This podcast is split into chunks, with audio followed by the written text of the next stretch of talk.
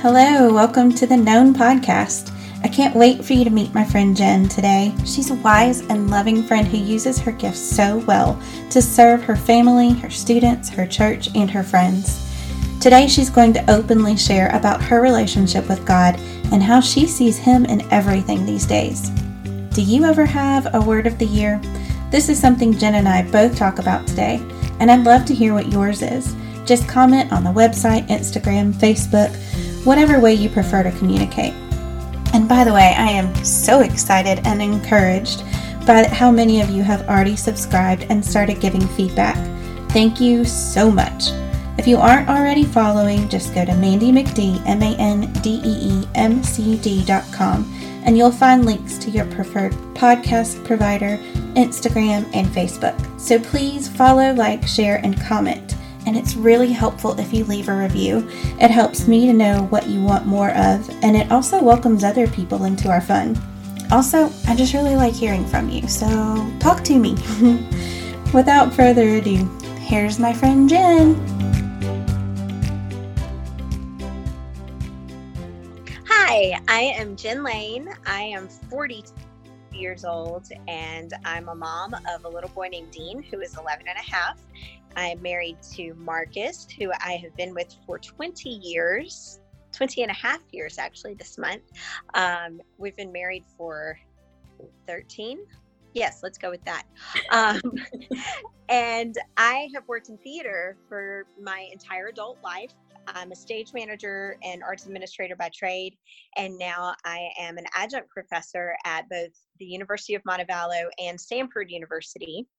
And I also lead the production team at my church, which is Cultivate Church. Well, you do a lot of things. I do. I like to stay busy. and you're a cat mom. I'm a cat mom. I have a cat named Charlotte who just turned two. She's delightful. So, the title of this podcast is Known. And the reason it's called Known is because I believe that everyone has a story that God has given them. Because of that, He wants it to be shared. So, what is your story?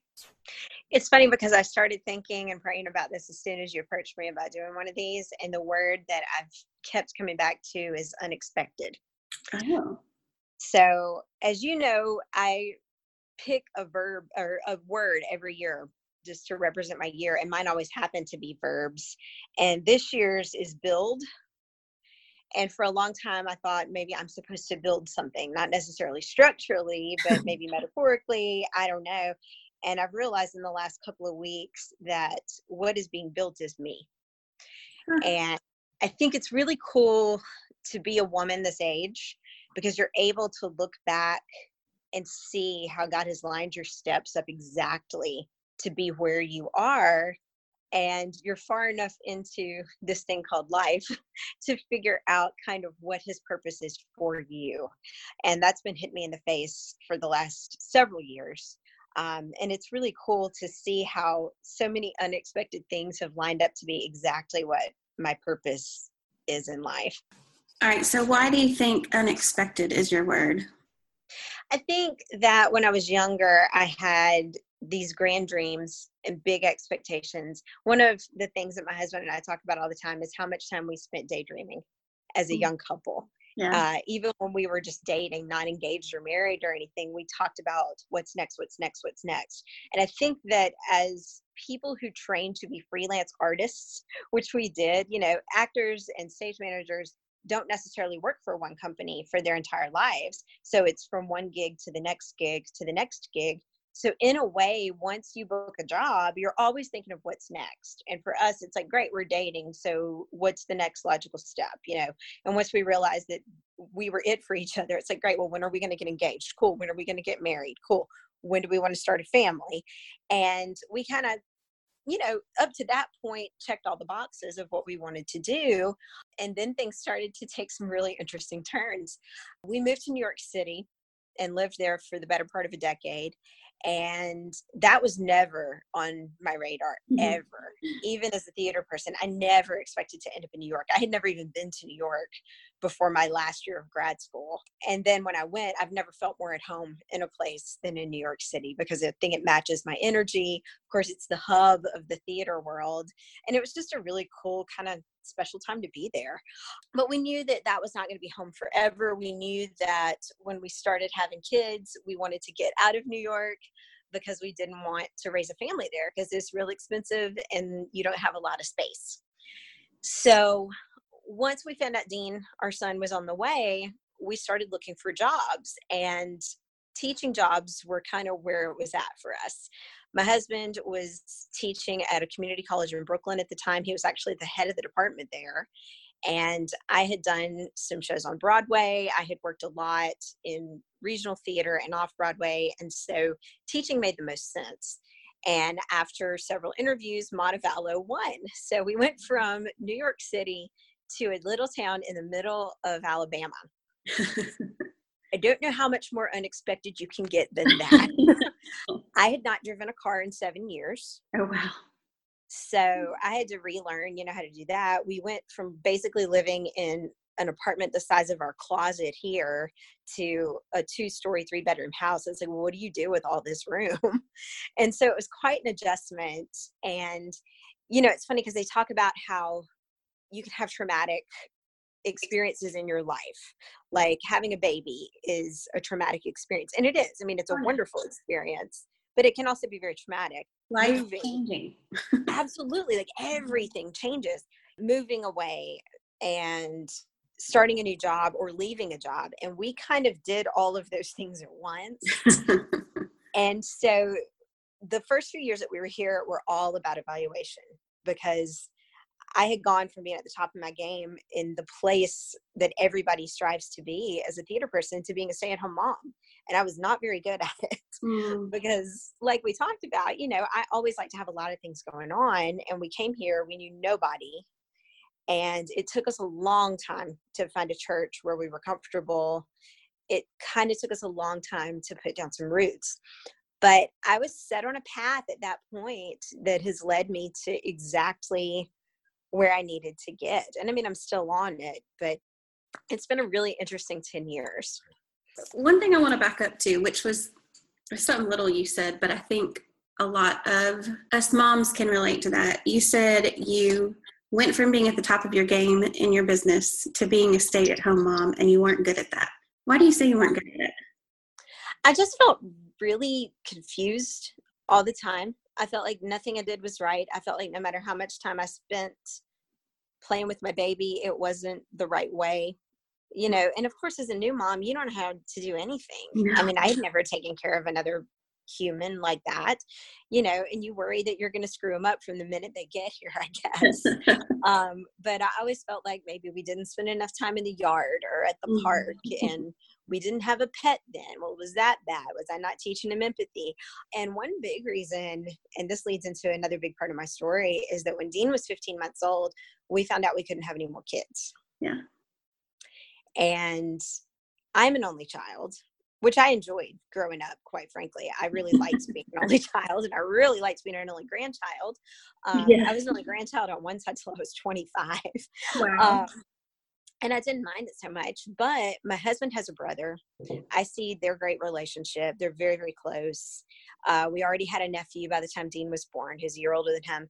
And I just really wanted that for him. I wanted a sibling for him, and I wanted to have more kids. Mm-hmm. Um, the plan was two or three. And finding out that we couldn't have any more was, I mean, it was devastating, you know, because that was part of my plan. That was a right. another box that I was going to be able to check. That wasn't and I felt like I was disappointing everyone. but um, but it's funny because I read something in a devotional a few weeks, uh, not a few weeks ago. It's been probably about a year or two that says sometimes your biggest heartbreak turns out to be your biggest blessing. Mm-hmm. And that has definitely been the case for me. How is that? I am an Enneagram type two. you are too. So I know you understand that. If people are not into the Enneagram, type two is the helper. Yes. And we literally exist to take care of other people. it makes us happier than anything else, which is so funny that I think I was a bad mom. Um, right. Because literally, I live to take care of people and be needed and pour love on people. Um, and it's funny because since finding out that I couldn't have more biological children, just looking around, mm-hmm. I would mm-hmm. say now I probably have close to 100 children who are from about the age of 18 to now going on 30 because our our students are our children. Yes. I mean, you know, my husband has been a tenured faculty member here. He's in his 11th year going into it this year. I've been adjuncting here for this will be my fourth straight year to go through. And this is our family. And it's so interesting because there's been people who've needed us in a lot of different ways. Sometimes they need us a lot while they're here, and then they go off into the world and they're okay. Um, sometimes we get them and they don't have a family life to speak of, mm-hmm. and they need parenting. They don't just need their professors to come in and mentor them and tell them how to do a career in theater. They need somebody to tell them how to manage their money and to tell them mm-hmm. what to wear on a job interview and just to tell them that they're loved and they're okay. And God has really let us to do all of that in the last 10 years.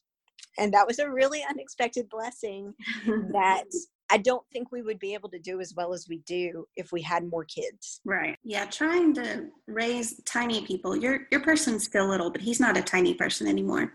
Right. It kind of cuts out on pretty much everything else you want to try to do. It does. It takes a lot of hard years yeah, when he was little, I mean, you know how it is right now. I mean, we're doing mm-hmm. this during your son's nap time. Yes. and I remember that when you put that kid down and you start running because you maybe have an hour and a half to get about 95 things done. Exactly.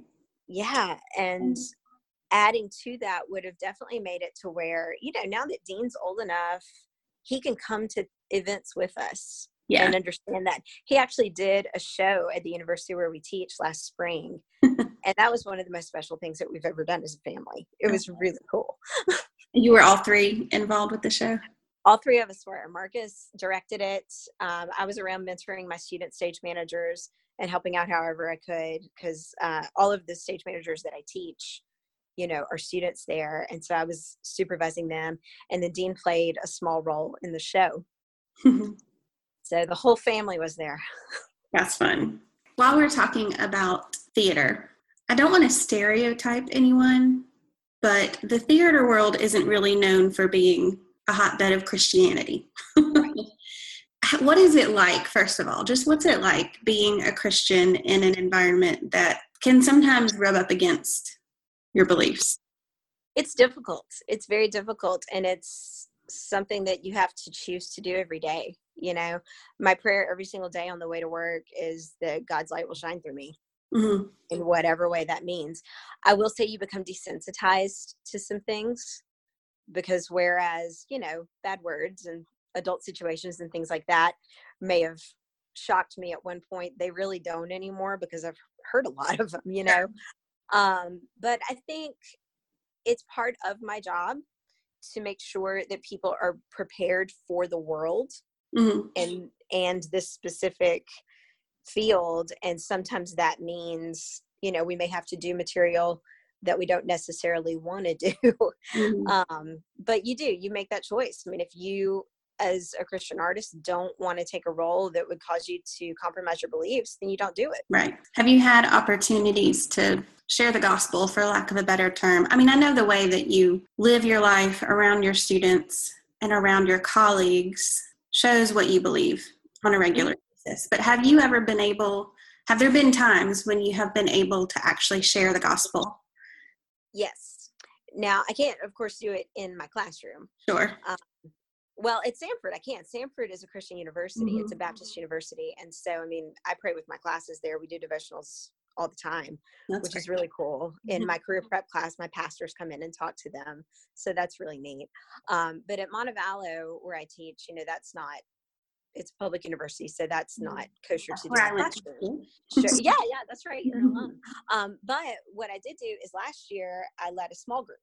Mm-hmm and invited my students and i was like i hope one person comes well 23 people came uh, was like, this room's not big enough. um, but it was cool because I don't feel like I tricked anybody. I mean, they very well knew that it was a small group sponsored by a church mm-hmm. and that we were going to figure out what we wanted it to be on the first day. So the first day, we brainstormed and it was interesting because my kids that don't go to church were the ones that wanted to delve further into Christianity. Wow. And to look at, well, how do I read the Bible? How do I pray? How do I do a Bible study? How do I do this? And that was actually really cool. So, you know, we talked about how to start reading the Bible regularly. Several of them visited church with me, a couple of them have started coming regularly. Um, and I mean, we also looked at things like time management and they had a wonderful discussion about dating as a millennial and i sat mm. there and was horrified. Uh, i would not have done well in the world of online dating but that was a really cool way to do it. I felt like there was a need and i really felt a calling to do that and i was very pleasantly surprised. Again it was unexpected that just sitting down having coffee for a couple of hours on a saturday morning led to me being able to teach people how to pray and to encourage them to pray for one another. So that ended up being really cool. I love that. Is that still happening?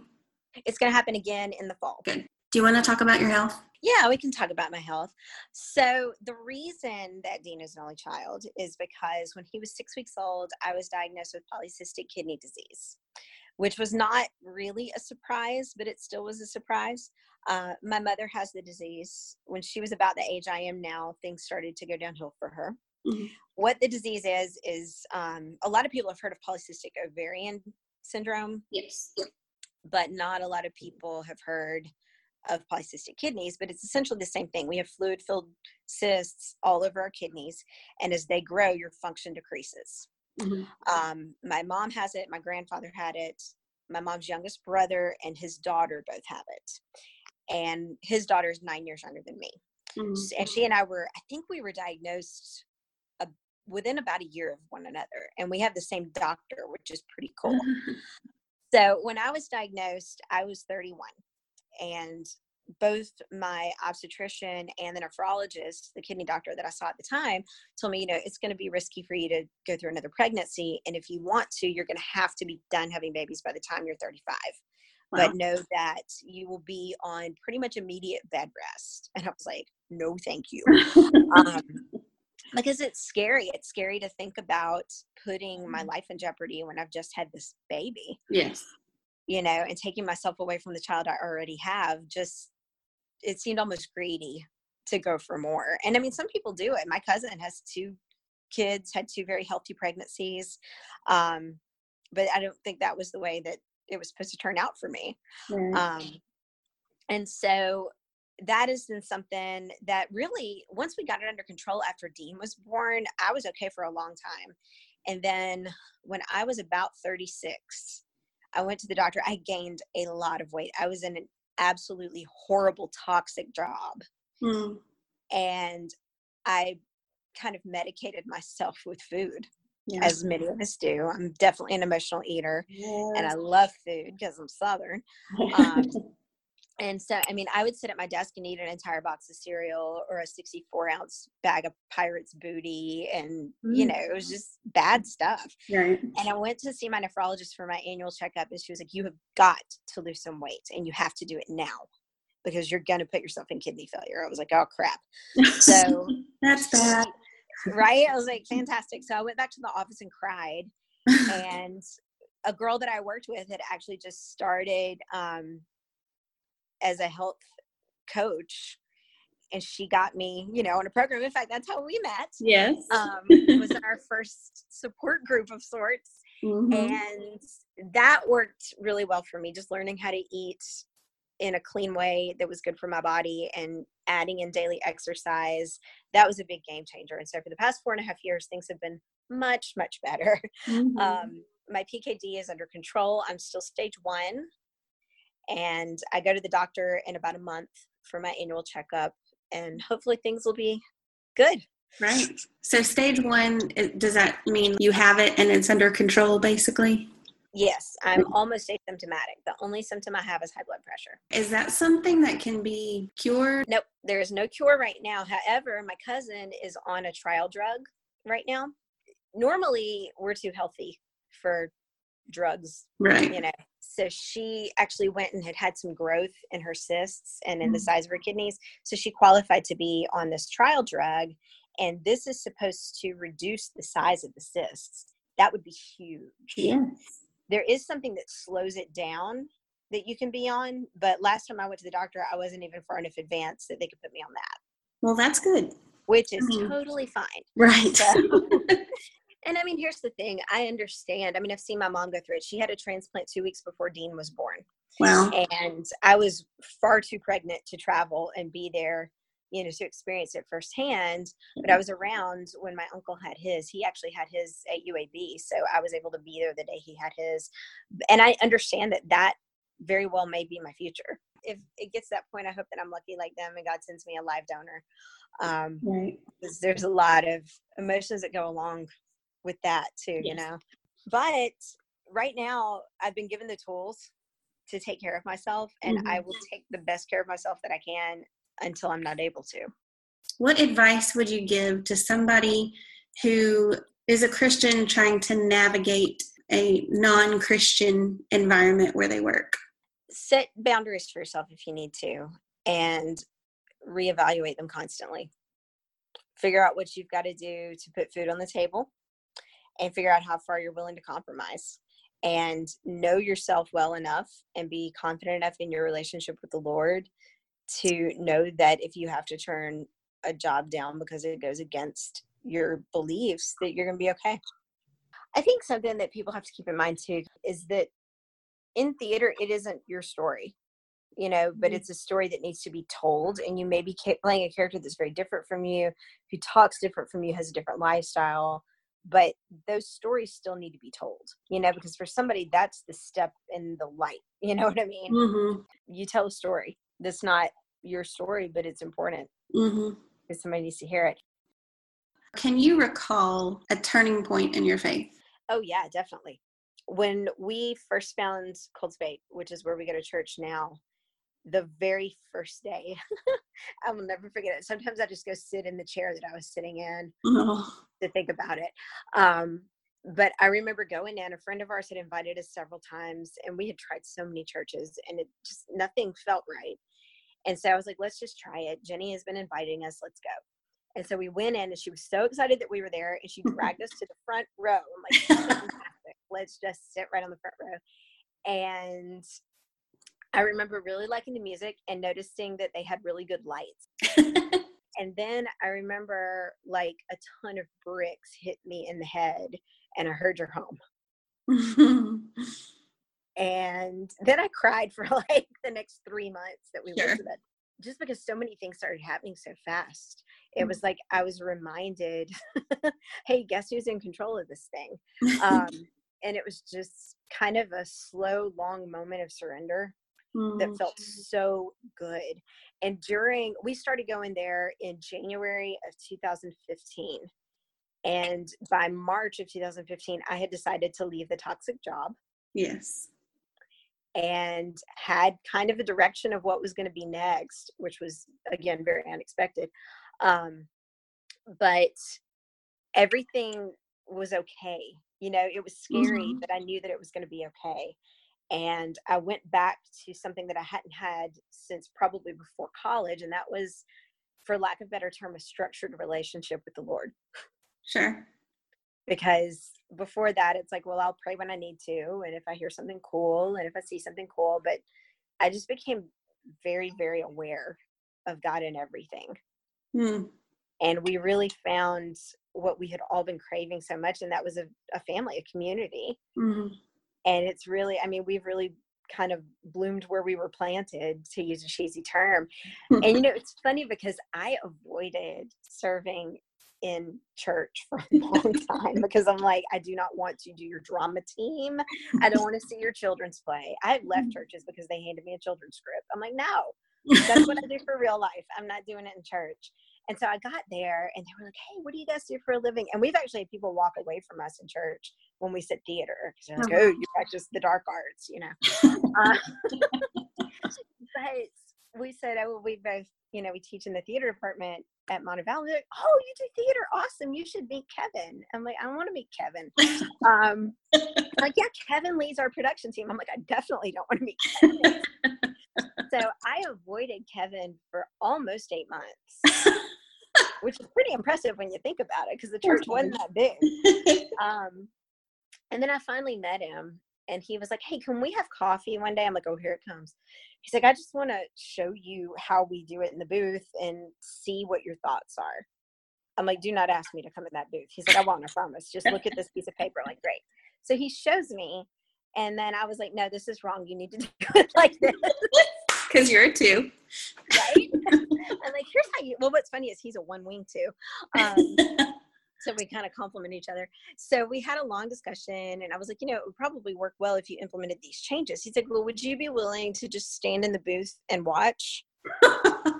I'm like okay i would stand there but i'm not talking to anybody and i'm not touching anything.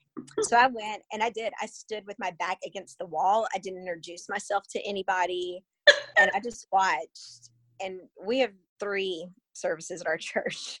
And by the third one i was like okay look I was in. And a year later, um, I kind of stepped into a leadership position on our team.